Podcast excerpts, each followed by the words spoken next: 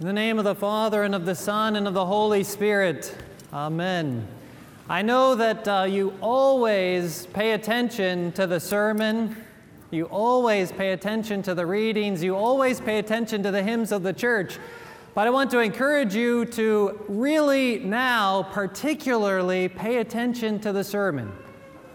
Pay attention to the hymns of the church, pay attention to the readings. The Cubs won the World Series this week, so that can only mean one thing our Lord is coming back. we all know that He's coming back. We, all, we don't know exactly when that will be. We do know that He's coming back, and it is very important for us to pay close attention to the hymns of the church, to pay close attention to the readings, to pay, pay close attention to the sermons. Because as St. Paul says in the epistle this morning, he says that the gospel that he preaches and the gospel that is preached from this church is not of human origin.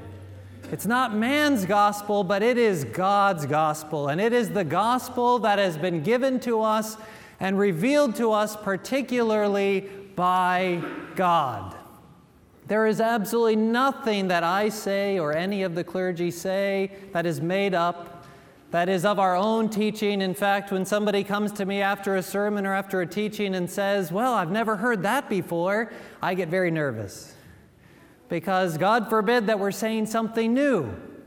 And sometimes you might think, well, we hear the same sermon over and over and over again. Well, that's a good thing because truth doesn't change that the gospel that we have, that we preach, is the same. It is the gospel that has been revealed to us by God.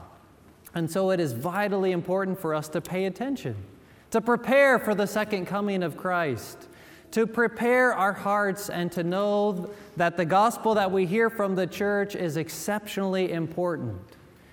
The gospel that we hear from the Orthodox Church is vitally important to this world. We believe that the faith that we hold is the fullest expression of the Christian faith, that it is world changing, that it is life changing. And because of that, this church, St. John Orthodox Church, is vitally important to be here. Not only just to be present and to be struggling along, but it is vitally important for our church, this church, St. John Orthodox Church, to be vibrant, to be teaching and preaching not Father Philip's gospel or Father John's gospel, but to be teaching the gospel of God and changing the world. And it's important for us to be a strong, faithful community. And you know, we'll talk more about that later on today when we talk about the new building that we're hoping to build. Because if we're just building a building to build a building, we shouldn't build the building.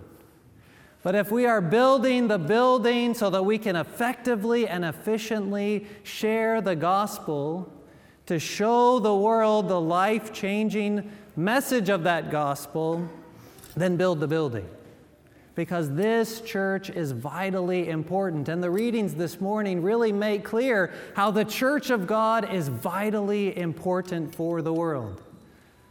The first thing, change. It helps change. Now, I think there's something about an election this week going on as well. I'm not sure about that. I've been distracted with baseball. But every time there is an election, people talk about change and how they want to bring in change and how change will help us. Well, the only place where there is real change is in the gospel of Jesus Christ, the gospel that we preach. And St. Paul mentions that in the epistle this morning after he says that the gospel that he preaches is God's gospel. He talks about how before he had his encounter with Christ, he had been violently opposed to Christ, been violently against the gospel. And he has that profound uh, interaction with Christ, and he does a complete 180. He changes and goes from being violently opposed to the church to hold, from holding the jackets of the people who are stoning the first martyr, Stephen, to actually being one of the greatest preachers that ever lived Someone that we quote and talk about almost 2,000 years later. Literally, we're still teaching and preaching the same way that Paul did. Real change, real change comes about through the gospel of Jesus Christ. And so it's vitally important for us to be here teaching and preaching the gospel so that we can preach and teach and know ourselves real change. So that's the first thing. It's very important for our community to be here so we can know what real change is. Secondly, we have one of the most profound healing stories in the gospel this morning. We have Jesus walking through a great crowd of people, and Veronica, yes, the Orthodox Church gives this woman with the issue of blood a name. We know her name, and her icon is, in fact, over here on the balcony. Veronica goes and she has had this flow of blood for 12 years. She spent all of her money on doctors. And she goes and she says, You know what? If only I can touch the fringe of Christ's garment, I can be healed. And she goes and she touches the fringe of Christ's garment, and immediately the flow of blood ceases, it says. And Christ even knew that power had come out from him. He felt it and he stopped there in the midst of the crowd. And so, that second thing, the second reason that it's vitally important for the, our church to be here and to be strong and vibrant and faithful is healing. We all want and need healing. We look around at this world and we see the world is broken. We see the, that the world is sick. And we look at ourselves and we see that we ourselves are sick.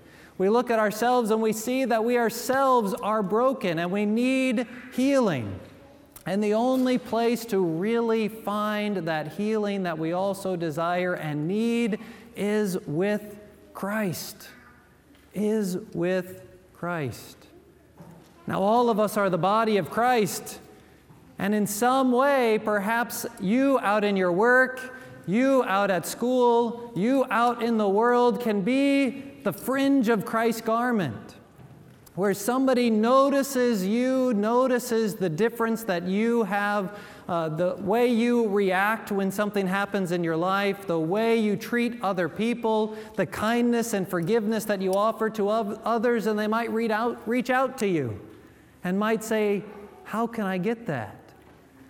And then by grabbing onto you, you can lead them here where they can find real healing where they can find Christ, the person who is able to offer this world real and true healing. So, change, healing, two things that this church offers to this world. And the third thing that we see in this, in this morning's gospel is we see resurrection. We see everlasting life. In the icon behind me of Christ, it says, I am the living bread which came down from heaven. If anyone eats of this bread, he will live forever. That's what we really want. And the only place to find that is here, is with Christ. Christ is the only one who is able to offer everlasting life to this world, this broken world this world that needs healing, this world that needs change, this world that needs everlasting life united to Christ. We find all of those things here. It is vitally important that this church exists in Memphis so that we can offer our little corner of the world change, real change, so that we can offer our little corner of the world healing so that we can, through Christ, offer life everlasting.